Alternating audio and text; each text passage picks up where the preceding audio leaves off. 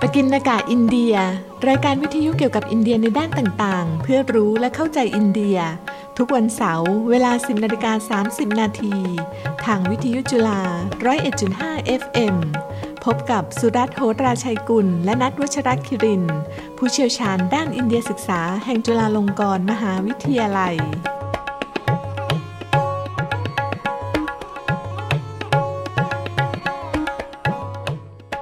สวัสดีครับท่านผู้ฟังพบกับรายการปกินากาอินเดียสำหรับวันเสาร์ที่ 23 กันยายน พุทธศักราช 2566 หัวข้อในวันนี้คือ อินเดียกับปีข้าวฟ่างสากล 2023 ผมสุรัตน์โหราชัยกุล ภาควิชาความสัมพันธ์ระหว่างประเทศ คณะรัฐศาสตร์ และศูนย์อินเดียศึกษา สถาบันเอเชียศึกษา จุฬาลงกรณ์มหาวิทยาลัยครับ และผมนัทวัชรคิรินทร์นักวิชาการอิสระครับ ครับท่านผู้ฟังครับเชิญฟังเพลงก่อนเลยครับ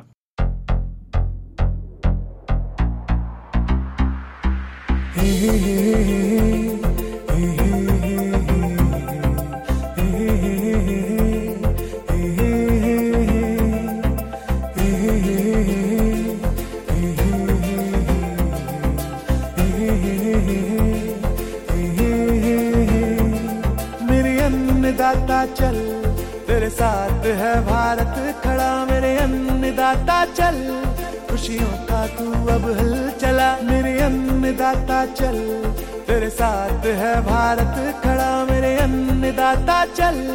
खुशियों का तू अब हल चला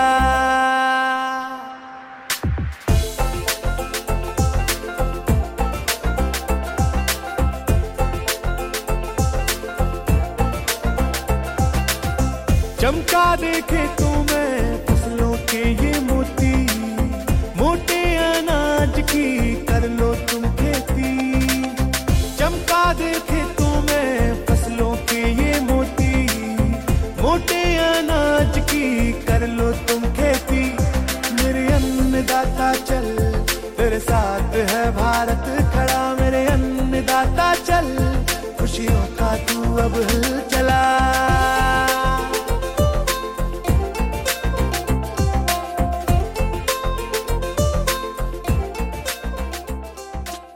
อ่าเพลงที่ทุกท่านได้รับฟังไปนี่ก็มีชื่อว่า The Millet Song ครับ ครับ 2023 นะ หรือ 2023 ก็ได้ อ่า นะครับ ผม นะแน่นอนว่าเป็นเพลงใหม่เอี่ยม อ่าถูก ก็ ต้อง เพราะว่าคงไม่มีใครไปตั้งชื่อไว้ก่อน เพื่อที่จะมาร้องปี 2023มานะ ใช่ นะครับ ก็เพิ่งจะออกอากาศในปีนี้แหละนะครับ ครับ เป็นเพลงโปรโมทปีเข้าฟ่างสากล 2023 อืม อย่างเป็นทางการของมลรัฐอุตราคันธ์ ครับ นะ ครับ ซึ่งมลรัฐนี่สำคัญกับผมมากนะคุณนัท ครับผม ผมจบการศึกษาจากที่นี่ อ่า แต่สมัยนั้นเนี่ยเรียกว่าอุตรประเทศ ครับ ตอนนี้เปลี่ยนใหม่เป็นอุตราคันธ์เพราะว่าเขามีการแบ่งส่วนอยู่ ครับ นะผลิตโดยกรมการเกษตรแห่งมลรัฐอุตราคันธ์นั่นแหละ ครับ ซึ่งภาษาอังกฤษก็ใช้คำว่าอุตราคันธ์ agriculture department อ่า นะครับ เพลงนี้มีชื่อเป็นภาษาฮินดีว่าชิริอันนา ครับ นะก็คือภาษาไทยก็คือสีอันนะนะนะครับ ซึ่งมีความหมายว่าธัญพืชหรือโภชนาอันเปี่ยมด้วยความดีงาม อ่าครับ เพราะข้างหน้ามีสีเนี่ยก็เข้าใจ สี ละ ความดีงาม อ่ ครับ นะครับ ในบริบทนี้หมายถึงข้าวฟ่างโดยเฉพาะ อืม เพราะเป็นคำใหม่ที่นายกรัฐมนตรี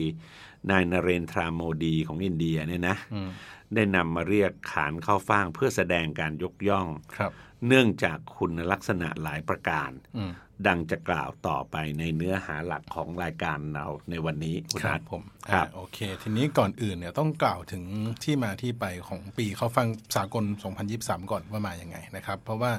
บางคนเนี่ยก็แน่นอนติดตามเรื่องอินเดียอยู่ตลอดก็คงทราบอยู่แล้วใช่ไหมฮะแต่ว่าบางหลายท่านเนี่ยก็อาจจะยังไม่ทราบนะครับ คือเอมเรื่องของเรื่องเนี่ยก็คือว่าองค์การอาหารและการเกษตรแห่งสหประชาชาตินะครับ ภาษาอังกฤษก็เรียกว่า Food and Agriculture Organization of the United Nations นะฮะทีนี้หลังจากนี้ไปก็คงเรียกย่อว่า FAO เนี่ย ครับ นะ จริงๆเผลอๆ FAO รู้จักมากกว่าชื่อเต็มอีก ใช่นะครับ FLO เนี่ยนะก็ได้ประกาศให้ปีคริสต์ศักราช 2023 เนี่ยนะครับหรือว่าพศ 2566 ปี ปัจจุบันเนี่ยเป็นปีเข้าฟังสากลนะครับหรือที่เรียกภาษาอังกฤษว่า International Year of Millet millets มีตัว S ด้วยนะฮะเพราะว่ามีหลายสายพันธุ์รวมกันนะฮะเรียกเอ่อย่อตัวอังกฤษก็คือ IYM นะทั้งนี้ก็เพื่อตระหนักถึงคุณประโยชน์ทางโภชนาการและก็สุขภาพนะครับของธัญชาติตระกูลข้าวฟ่าง ซึ่งมีหลากหลายชนิด ภาษาอังกฤษเนี่ยเรียกรวมๆว่า millets นะครับทั้งนี้ จากข้อเสนอของรัฐบาลสหรัฐอินเดียนะครับ ซึ่งนำโดยนายกรัฐมนตรีโมดี แห่งพรรคภารติยชนตา อืม ครับ คุณนัทอันนี้ก็คือที่มาที่ไป อืม นะครับ คราวนี้คำถามที่ตามมาอีกก็คือทำไมอินเดียจึงเลือกเชิดชูข้าวฟ่างล่ะ อ่านั่น อัน สิ นี้จำต้องทราบว่าข้าวฟ่างเนี่ยใช้ทั้งน้ำในการปลูกและเวลาในการปลูกเนี่ยน้อยกว่าข้าวสาลีและข้าวเจ้าอย่างมากนะคุณ ใช่ นัท ครับผม นะครับ และยังคงไว้ซึ่งคุณค่าทางโภชนาการสูงอีกด้วย อ่าครับผม ถูกไหมครับ ครับ นะสูงมากเลยล่ะ สูงมากครับ นะครับ นอกจากนี้ยังทนต่อสภาพภูมิอากาศร้อนและแห้งแล้งได้ดีเยี่ยม ครับ นะฮะเป็นธัญพืชที่มีฐานการผลิตถึงร้อยละ 97 ทั่วโลกอยู่ในประเทศกำลังพัฒนา ครับ นะครับ แน่นอนว่าคุณนัทสาเหตุหนึ่งที่อินเดียต้องการส่งเสริมข้าวฟ่าง อืม ก็เนื่องจากผลประโยชน์แห่งชาติของอินเดียเองด้วยแหละ อ่า นะ ใช่ครับ เพราะอินเดียเป็นแหล่งผลิตข้าวฟ่างที่สำคัญที่สุดแห่งหนึ่งของโลก ครับ นะฮะ ครับ กล่าวคือมีผลผลิตรวมเป็นร้อยละ 80 ของภูมิภาคเอเชีย อืม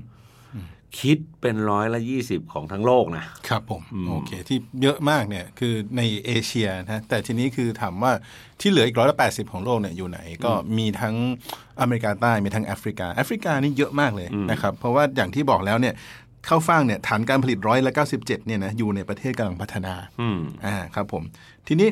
เรื่องสำคัญอีกเรื่องหนึ่งนะที่อินเดียได้ทำในการเนี้ยนะครับ ก็คือว่าในปีงบประมาณ 2023ถึง24อะนะอินเดียก็ประกาศให้ทุนครับสำหรับสถาบันวิจัยข้าวฟ่าง หรือว่า Millet Research Institute นะครับ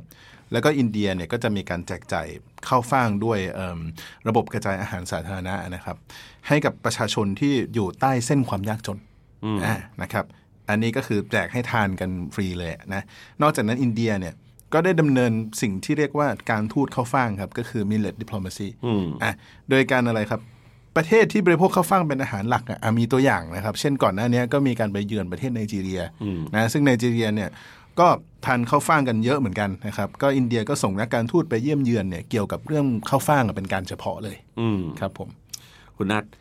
FAO เนี่ยนะครับ ซึ่ง ครับ เป็นองค์กรหลักสำคัญเกี่ยวกับอาหารและเกษตรกรรมเลยเนี่ย ครับ นะครับ ของโลกอะ่ะ ครับผม นะครับ นำโดยนายคุกถังเง็ก อ่า เนี่ยนะครับ ครับ ซึ่งมาจากสาธารณรัฐประชาชนจีนเนี่ย อ่า นะครับ ผม คราวนี้หลายคนก็อาจจะงงว่า เอ๊ะทำไมมีชื่อจีนไปอยู่ใน FAO ครับ คืออย่างนี้ฮะ ครับ FAO เนี่ยมันเป็นของโลก อ่า ยังไงก็ตามเขาก็ต้องมีผู้นำอ่ะ ถูกต้องครับ ผู้นำนั้นก็ไม่มีสิทธิ์ที่จะไปบอกว่าจะต้องมาจากไหนอ่ะ อ่าใช่ ใช่ไหม ครับครับ ซึ่งอันนี้จะต่างจาก IMF กับ World Bank นะครับ ผมครับ อ่า ผมครับ นะครับ ครับ นะอันนี้ท่านท่านผู้นำอ่าอ่าคุกถังเง็กเนี่ยนะ อืม นะครับ ครับ อาจจะอ่าได้แถลงเกี่ยวกับปีข้าวฟ่างสากลนะครับ โดยส่วนหนึ่งของคำคำกล่าวมีดังต่อไปนี้นะครับ นะอันนี้ก็ขออนุญาตใส่เครื่องหมายจะประกาศเริ่มที่คำพูดเลยเนี่ยก็คือธัญพืชตระกูลข้าวฟ่างสามารถมีบทบาทสำคัญ และมีคุณูปการต่อความพยายามร่วมกันของพวกเรา ที่จะส่งเสริมกำลังแก่กสิกรรายย่อย บรรลุเป้าหมายการพัฒนาที่ยั่งยืน ครับ ขจัดความหิวถูกไหมคุณนัท อืม นะครับ นะปรับตัวเพื่อรับมือสภาวะอากาศเปลี่ยนแปลง อืม ส่งเสริมความหลากหลายทางชีวพันธุ์ อืม และเปลี่ยนโฉมระบบเกษตรโภชนา อืม นะนี่เป็นคำพูดของท่านนะ ใช่ นะฮะ ครับผมอ่าครับทีนี้อาจารย์ฮะหลังจากที่เราฟังมาสักระยะหนึ่งแล้ว เข้าฟังดีอย่างนั้นดีอย่างนี้นะฮะหลายท่านเนี่ยคงจะสงสัยใครรู้นะครับ เกี่ยวกับข้อมูลทั่วไปของธัญพืชตระกูลข้าวฟ่าง ซึ่งอันที่จริงแล้วเนี่ยคือต้องชี้แจงก่อนนะไอ้คำว่า win- millets เนี่ยนะฮะ M I W L E T S เนี่ยในภาษาอังกฤษนะครับ มีความหมายกว้างขวางกว่าข้าวฟ่างในภาษาไทยมากเลยนะฮะเพราะว่าคือจริง ๆ แล้วสายพันธุ์เนี่ยมันมันไม่ใช่สายพันธุ์นะมันเหมือนกับเป็นเอ่อสกุลหนึ่งอะสกุลที่มันใหญ่ใหญ่มากๆ แต่ทีนี้คือเราอาจจะไม่ได้บริโภคทุกตัวนะครับ มันก็เลยมีคำจำกัดเนี่ยในการเรียกนะฮะการที่เราจะแปลว่าข้าวฟ่างเนี่ยมันก็ไม่ครอบคลุมซะทีเดียวอะนะฮะแต่ทีนี้คือเพราะว่าข้าวฟ่างเนี่ย คือคือต้องบอกก่อนว่าข้าวฟ่างเนี่ยโดยหลักคือซอเกมนะครับซึ่งจริง ๆ แล้วมันเป็นมิลเลตชนิดหนึ่งในหลาย ๆ ชนิดนะแต่ก็นับว่าจำเป็นที่เราจะต้องเอาคำว่าข้าวฟ่างมา เพราะว่าศัพท์ข้าวฟ่างเนี่ยมันเป็นศัพท์ที่คนไทยรู้จักดีที่สุดอะในภาษาไทยอะนะฮะก็จะ หมายถึงพืชที่มันเป็นแบบเมล็ดเล็กๆเล็กๆเกาะติดอยู่ตามรวงมันเนี่ยนะครับอ่าคนไทยเราก็บริโภคข้าวฟ่างอยู่แล้วอะนะแต่ว่ามันก็ไม่ไม่แพร่หลายนะครับ ถึงกับเป็นอาหารหลักได้นะฮะส่วนใหญ่ก็เป็นขนมหวาน แล้วก็ในกรณีอื่นๆเนี่ยมักจะใช้เป็นอาหารสัตว์ อืม อ่าครับผมดังนั้นหวังว่ารายการวันนี้เนี่ยก็จะมีส่วนไม่มากก็น้อยนะฮะที่จะทำให้ผู้ฟังชาวไทยนะ ตระหนักคุณประโยชน์ของข้าวฟ่าง ที่อาจจะมีมากกว่าที่เราเคยคิดนะครับ อืม แล้วก็กลายเป็นโอกาสทางเศรษฐกิจให้เกษตรกรไทยในอนาคตด้วย อืม ครับ คุ ผ ณ ม นัท ครับ นะอันนี้ก็พูดได้ถูกต้องว่าแน่นอนมีนัยยะสำหรับเราด้วยแหละ อืม นะครับ ท่านญชาติตระกูลข้าวฟ่างในอินเดียเนี่ยคุณนัท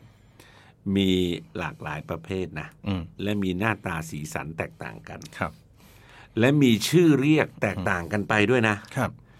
วันนี้จะขอยกบางชนิดที่เป็นที่นิยมบริโภคเนี่ยนะมาให้ทุกท่านได้รู้จักพอสังเขปอะ ครับ ชนิดแรกที่เราจะกล่าวถึงก็คือบาจารา อืม ภาษาไทยนี่ก็ต้องออกเสียงประมาณว่า ก็คงจะเป็นพาสรา พาชรานะเออหรือบ าสรา ภาษาอังกฤษก็เรียกว่าเพล m มิเลต เพิ่มเมล็ดนะ นะ ครับผม เป็นประเภทที่ปลูกอย่างแพร่หลายที่สุด ทั้งในอนุทวีปอินเดียและทวีปแอฟริกาตั้งแต่ยุคก่อนประวัติศาสตร์ อืม นะครับ ลักษณะรวงจะตั้งตรงชี้ขึ้นไปบนอากาศ รูปร่างคล้ายแท่งเทียน อืม มีเมล็ดจำนวนมากเกาะจนแน่นเต็มผิวนอก เมล็ดคล้ายหยดน้ำมีขนาด3ถึง4มม อืม นะ ครับ และมีสีได้ตั้งแต่ขาว เหลือง น้ำตาลเทา ม่วงอ่อน อืม นะครับ ผม มีโปรตีนและไขมันสูงกว่าข้าวฟ่างประเภทอื่น อืม ๆ มีประโยชน์ในการลดเบาหวาน ใช่ นะครับ แป้งบาจาราเนี่ยนะ อืม นิยมทำไปโรตีชนิดหนึ่งที่เรียกว่าบากรี ครับ นะครับ บริโภคกันแพร่หลายในแถบคุชราช ราชฐาน มหาราชตระกนาตกะ ครับ นอกจากนี้ชาวทมินยังนิยมไปทำโจ๊กชนิดหนึ่งที่เรียกว่าอะไรครับกัมบันโจรู อ่า นะ โอเค กัมบันโจรูนี่ก็ถือว่าเวลาคนไทยไปนี่ก็บอกว่านี่แหละสู ครับ ใกล้โจกที่สุดละ ใช่ใช่โอเค จริง ๆ จริงๆบาสรานี่ทำได้อีกหลายอย่างเลยนะฮะ ใช่ใช่ เอ่อทีนี้คือเราเรานิยมกันก็คือพากรีนี่แหละนะทีนี้อีกต่อมานะฮะชนิดต่อมาเนี่ยก็เรียกว่าโจเวอร์นะครับ อันนี้ภาษาอังกฤษเนี่ยเรียกว่าซอร์กัมนะครับอย่างที่ผมบอกไปแล้ว อันเนี้ยมันก็คือข้าวฟ่างลักษณะเดียวกับที่คนไทยเรารู้จักดีที่สุดเนี่ยแหละนะครับเอ่อลักษณะรวงเนี่ยจะเป็นพุ่มสีเหลืองอมเขียวนะครับแล้วก็มีกิ่งย่อยๆเนี่ยแตกออกมาจากหลายกิ่งออกมาจากกิ่งหลักมันเนี่ยนะแล้วทีนี้เมล็ดเนี่ยมันก็จะเกาะตามกิ่งเหล่านั้นนะครับผมรวงเนี่ยก็จะโน้มลงมาก็ประมาณเกือบขนานพื้นเนี่ยนะครับ แล้วก็เวลาเราเก็บเกี่ยวมาแล้วเนี่ยเอามาทำเป็นเอ่อเมล็ดเรียบร้อยแล้วเนี่ยเมล็ดก็จะเป็นกลมๆเล็กๆอะนะฮะมีสีเหลืองอ่อน อันนี้มีคาร์โบไฮเดรตสูงนะครับอย่างเมื่อกี้ที่เราบอกพาจาราอันเนี้ยคือโปรตีนใช่ไหมฮะแต่แต่ถ้าเป็นทางไอโจเวอร์เนี่ยเขาใช้แบบว่าคาร์โบไฮเดรตนะนอกจากนี้เนี่ย มันมีประโยชน์ด้วยนะฮะในการเพิ่มการเผาผลาญของร่างกายอะนะครับ ก็แน่นอนใครที่เอ่อลดความอ้วนเนี่ยก็คงจะชอบอะนะฮะเผาผลาญเยอะขึ้นนะครับเอ่อที่อินเดียเนี่ยก็นิยมเอาไปทำเป็นโรตีเช่นเดียวกับบาจารานะครับ ทีนี้เอ่อนิยมที่สุดก็คงจะเป็นมลรัฐกานาตกะเนาะนอกจากนั้นก็เอาไปต้มเป็นข้าวต้มนะหรือเอาไปคั่วเป็นป๊อปคอร์นก็ได้นะครับในขณะที่คนไทยเนี่ยก็เราก็มีฮะเอามาบริโภคเป็นของหวานนะครับหลักๆเนี่ย ก็มีอยู่ 2 ชนิดด้วยกันนะครับ อันที่ 1 ก็คือข้าวฟ่างกวน อันนี้จะลักษณะแบบว่าสีน้ำตาลน้ำตาลเขาจะตัดเป็นชิ้นสี่เหลี่ยม ก็ทำคล้ายๆกับข้าวตูนะฮะครับผม แล้วก็อีกอย่างก็คือข้าวฟ่างเปียก อันนี้ก็จะรับประทานแบบข้าวเหนียวเปียกอะราดราดน้ำกะทิ อืม อ่า คุณนัท ครับ ผมเท่าที่ผมเห็นเนี่ย อืม แบบแบบอ่าราดน้ำกะทินี่เยอะกว่ากวันน่ะนะ เยอะเยอะกว่า เยอะกว่าเยอะกว่านะ ใช่ใช่ เออ ใช่ และของเราก็จะมีบางเจ้าที่เขาบอกว่าขึ้นชื่อนะ นะครับผม อ่า ครับ อีกชนิดหนึ่งที่เรียกว่าอะไรครับ รากี รากี นะครับ ภาษาอังกฤษจะเรียกว่า finger millet อ่า นะครับ สาเหตุที่เรียกเช่นนั้น น่าจะเพราะลักษณะรวงที่งอกออกมาหลายรวงบนก้านเดียวกันเนี่ย เหมือนนิ้วหลายนิ้วมือของเราอะ ครับ นิ้ว ผม บนมือเราอะ ครับ นะ ผม ในอินเดียจะใช้ข้าวฟ่างรากีมาบดเป็นแป้ง อ่า ใช้รับประทานกับนมหรือโยเกิร์ตเป็นเครื่องดื่มก็ได้ ครับ อาจทำเป็นโจ๊กก็ได้ อืม นะครับ ผม เป็นโรตีก็ได้ถูกไหมครับ ครับ ที่สำคัญก็คือหลายคนได้มีโอกาสชิมเยอะเลยเนี่ย ก็คงหนีไม่พ้นที่มันเป็นอาหารทางใต้ก็คือ เออ พวกโดซาอิตลีอุตตะปมพวกเนี้ยทั้งหลายแหล่เนี่ยนะครับ ครับ ณอันนี้ก็ค่อนข้างนิยม ครั กับบอีกอันหนึ่งที่นิยมกันทั่วหน้าเยอะเลยเนี่ย เออครับ ก็คือลัดดู ลัดดู ซึ่ง เออ ก็เป็นอาหารอ่าของหวานขนมโปรดชนิดหนึ่ง ล่าสุดก็คงเห็นกันเยอะมากในพิธีของคเนศจตุรถีอะนะ ใช่ใช่ใช่ครับ นะและนิยมใช้กับอาหารสำหรับเด็กทารกด้วยนะ อืม เห็นไหม ครับ เพราะมีคุณประโยชน์ทางโภชนาการสูง โดยเฉพาะอย่างยิ่งธาตุเหล็กและแคลเซียม อ่าครับผม นะลักษณะสำคัญของอาหารแป้งที่ทำจากข้าวฟ่างชนิดนี้คือ สีออกเป็นสีม่วงปนแดงเข้มอะ อืมใช่ครับ ก็เนี่ยเอาจริง ๆ นะไอ้ต่างๆ ที่เราพูดกันมาเนี่ย ถ้าเกิดว่าเราไม่ใช้รากี้เนี่ยมันก็จะออกมาเป็นสีขาว อืม อ่าแต่ทีนี้คือเวลาถ้าเราไปดูว่า เออเอ่ออะไรอะรากี้โดซาอย่างเงี้ยใช่ไหมฮะสีเนี่ยจะออกมาเหมือนแบบเหมือนกับเอาง่ายๆ ก็คล้ายๆไรซ์เบอร์รี่อ่ะ ใช่ ครับผ ใช่ มอ่าทีนี้ต่อมาครับ อีกชนิดหนึ่งเนี่ยภาษาฮินดีเขาเรียกว่ากังกนีนะครับ แล้วก็ภาษาอังกฤษเนี่ยเรียกว่า foxtail millet อ่า foxtail นี่ก็คือหางจิ้งจอกนะเพราะว่าหน้าตาของรวงเนี่ยมันก็คล้ายๆ หางจิ้งจอกอะนะครับมันจะเป็นพวงโน้มต่ำนะคงเป็นเพราะว่าน้ำหนักมันเยอะหน่อยอันนี้นะครับอ่าบนรวงเนี่ย ประกอบด้วยพุ่มย่อยนะซึ่งแต่ละพุ่มย่อยเนี่ยก็จะมีเมล็ดเล็กๆๆๆมากมายนะฮะเมล็ดเนี่ยก็มีรูปทรงคือหลังจากที่เขาเอ่อเก็บเกี่ยวออกมาสีออกมาแล้วเนี่ยนะก็จะออกมาคล้ายๆ กับเมล็ดงาแต่ว่ามัน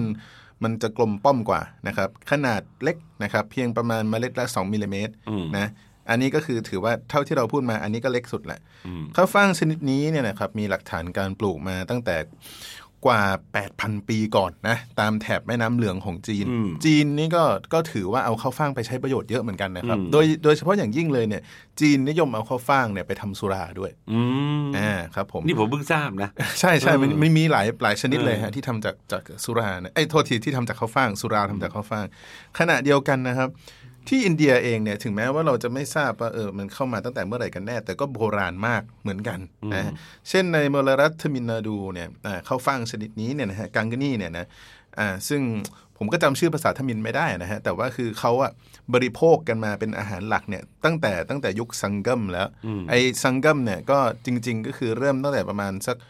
600 ปีก่อนคริสตกาลนะครับ แล้วก็ในตัวบทคัมภีร์โบราณของทมินนาดูเนี่ยก็กล่าวถึงเอ่อการบูชาเทพมุรุกันนะครับ ซึ่งเอ่อมุรุกันเนี่ยตรงกับการติเกยะของทางเหนืออใช่ไหมฮะ หรือว่าถ้าเป็นไทยเราก็จะเป็นขันธกุมารองค์เดียวกันนะครับ ก็มีการบูชาด้วยข้าวฟ่างชนิดเนี่ย ประโยชน์สำคัญอย่างหนึ่งของกังกานีเลยนะฮะ อันนี้ก็คือว่าทางเอ่ออินเดียเขากำลังพยายามโปรโมทกันอยู่เนี่ยก็คือช่วยอะไรครับ ควบคุมน้ำตาลในเลือดแล้วก็คอเลสเตอรอลด้วย อืมซึ่งก็แน่นอนเป็นโรคภัยไข้เจ็บที่เป็นกันเยอะมากที่สุด ครับ ไม่น้อยเลยเนี่ยนะครับ ครับ นะนอกเหนือจากชนิดที่กล่าวมาแล้วเนี่ยคุณนัทอินเดียยังมีข้าวฟ่างอีกหลายชนิดนะ อ่า เช่นอะไรครับโกโดนโกโดมิเลตกุดตีกุดกี้ลิตเติ้ลมิเลตใช่ไหมครับ ครับ จีนาโปรโซมิเลตแล้วก็ซาเวนแล้วก็มีอะไรกันบัญญาตมิเลตถูกไหมฮะ ครับผม ถูกไหมเพราะฉะนั้นทุกชนิดเนี่ยมีคุณประโยชน์ทางโภชนาการที่แตกต่างกันไป ครับผม นะในเวลาอันจำกัดนี้เราก็คงไม่สามารถขยายความแต่ละชนิดให้ละเอียดได้อะ อืม แต่ขอสรุปสั้น ๆ แต่เพียงว่าข้าวฟ่างจัดเป็นธัญพืชประเภทสำคัญที่มีบทบาทในการบริโภคของชาวอินเดียมาโดยตลอด ใช่ครับผม นะควบคู่ไปกับข้าวเจ้าและข้าวสาลีนะครับ ถึงแม้ว่าในปัจจุบันข้าวเจ้ากับข้าวสาลีจะเป็นที่นิยมฮิตกว่าเยอะแหละนะ อ่าครับผม ที่บริโภคเป็นหลักมากกว่าเนี่ยอาจจะด้วยรสสัมผัสที่หอมอร่อยกว่าเนี่ย ครับ นะ ครับ อ่าข้าวฟ่างนี่ไม่นุ่มเท่าอ่ะนะแล้วก็หลายคนจะบอกว่าบางทีมีกลิ่นสาบเฉพาะตัว อ่า นะครับ ผม แต่หากคิดคำนึงถึงคุณสมบัติอื่นๆนะครับ เช่นความประหยัดทรัพยากรในการเพาะปลูกความชนทานต่อสภาพอากาศร้อนที่แล้งและคุณภาพดินที่ต่ำเนี่ย อืมอืม นะหรือแม้แต่สมดุลของสารอาหารเนี่ย ครับ ก็อาจจะบอกได้ว่าข้าวฟ่างนี่ทิ้งห่างทั้งสองชนิดแบบไม่เห็นฝุ่นเลยละนะ อ่าใช่ครับ คือโอเค คืออาจารย์ข้าวเจ้ากับข้าวสาลีเนี่ย มันอร่อยนะ แล้วมันก็ดูจะเรียกว่าอะไรดีครับ ดูว่ามันหรูหรากว่าก็ได้นะฮะ อืม ราคาเนี่ยก็แพงกว่าการปลูกเนี่ยต้นทุนเยอะกว่ามาก ที่สำคัญที่สุดที่มันจู้จี้จุกจิกที่สุดก็คือเรื่องน้ำและดินนะอาจารย์ใช่ไหมครับ แต่ข้าวฟ่างเนี่ยที่มันดีก็เพราะว่า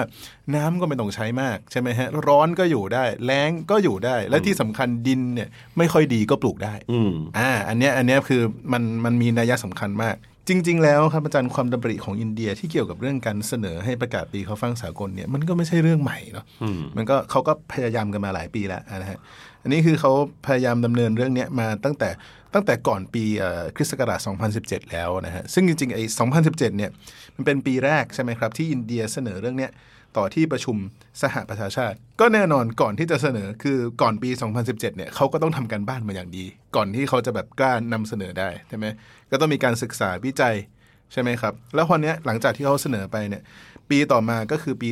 2018 เนี่ยอินเดียก็เริ่มเลยนะครับเฉลิมฉลองปีข้าวฟ่างของตัวเองเลยนะครับอันนี้คือเขาจะเรียกเป็นปีข้าวฟ่างแห่งชาติ ก็คือ National Year of Millets ซึ่งต่างจากต่างจากปีนี้ อันนี้คือคือระหว่างประเทศคือสากล ใช่ใช่ ถูกไหมฮะ international นะครับ และแล้วก็อย่างที่เล่าให้ฟังก็คือเมื่ออินเดียพร้อมแล้วคุณนัทก็นำเสนอเนี่ยต่อสหประชาชาติอีกครั้งอะเนาะ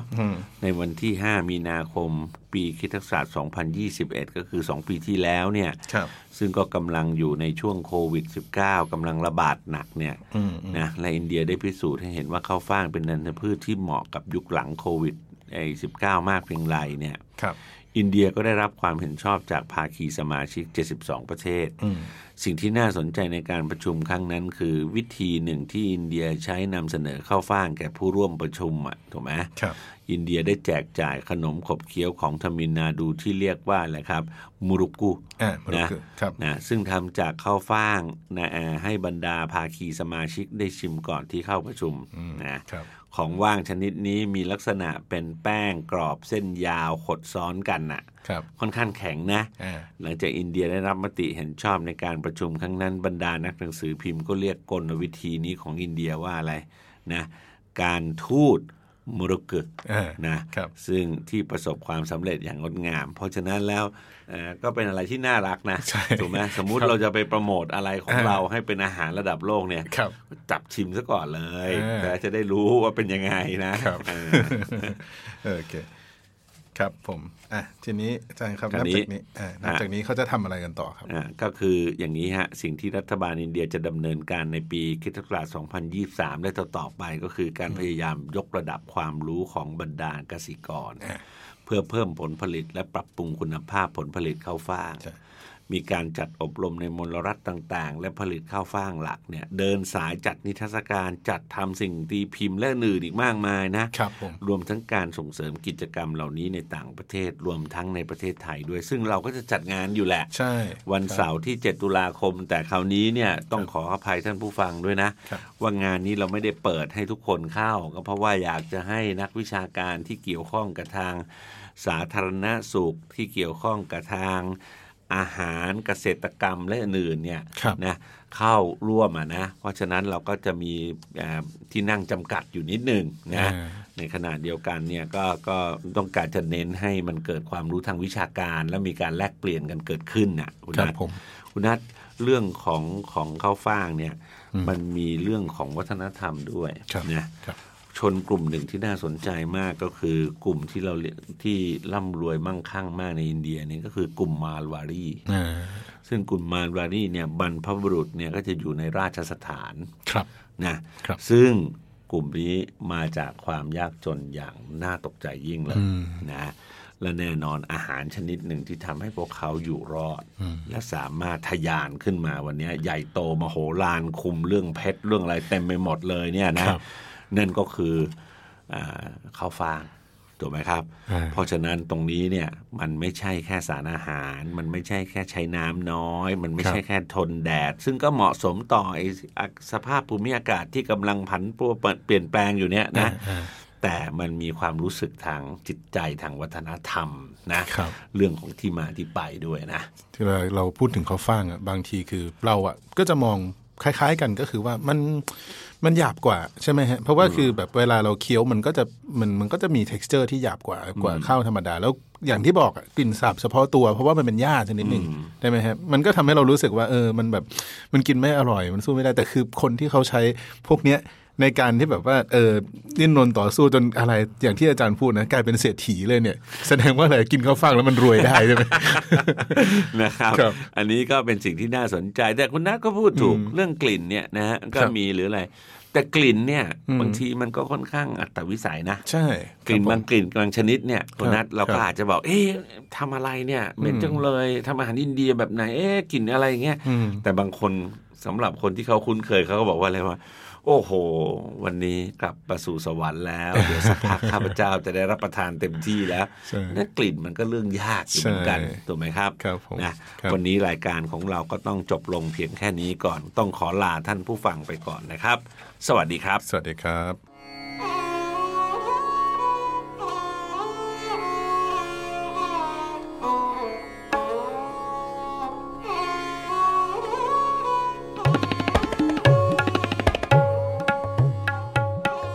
ปกินนากาอินเดีย รายการวิทยุเกี่ยวกับอินเดียในด้านต่างๆ เพื่อรู้และเข้าใจอินเดีย ทุกวันเสาร์เวลา 10นาฬิกา30 นาที ทางวิทยุจุฬา 101.5 FM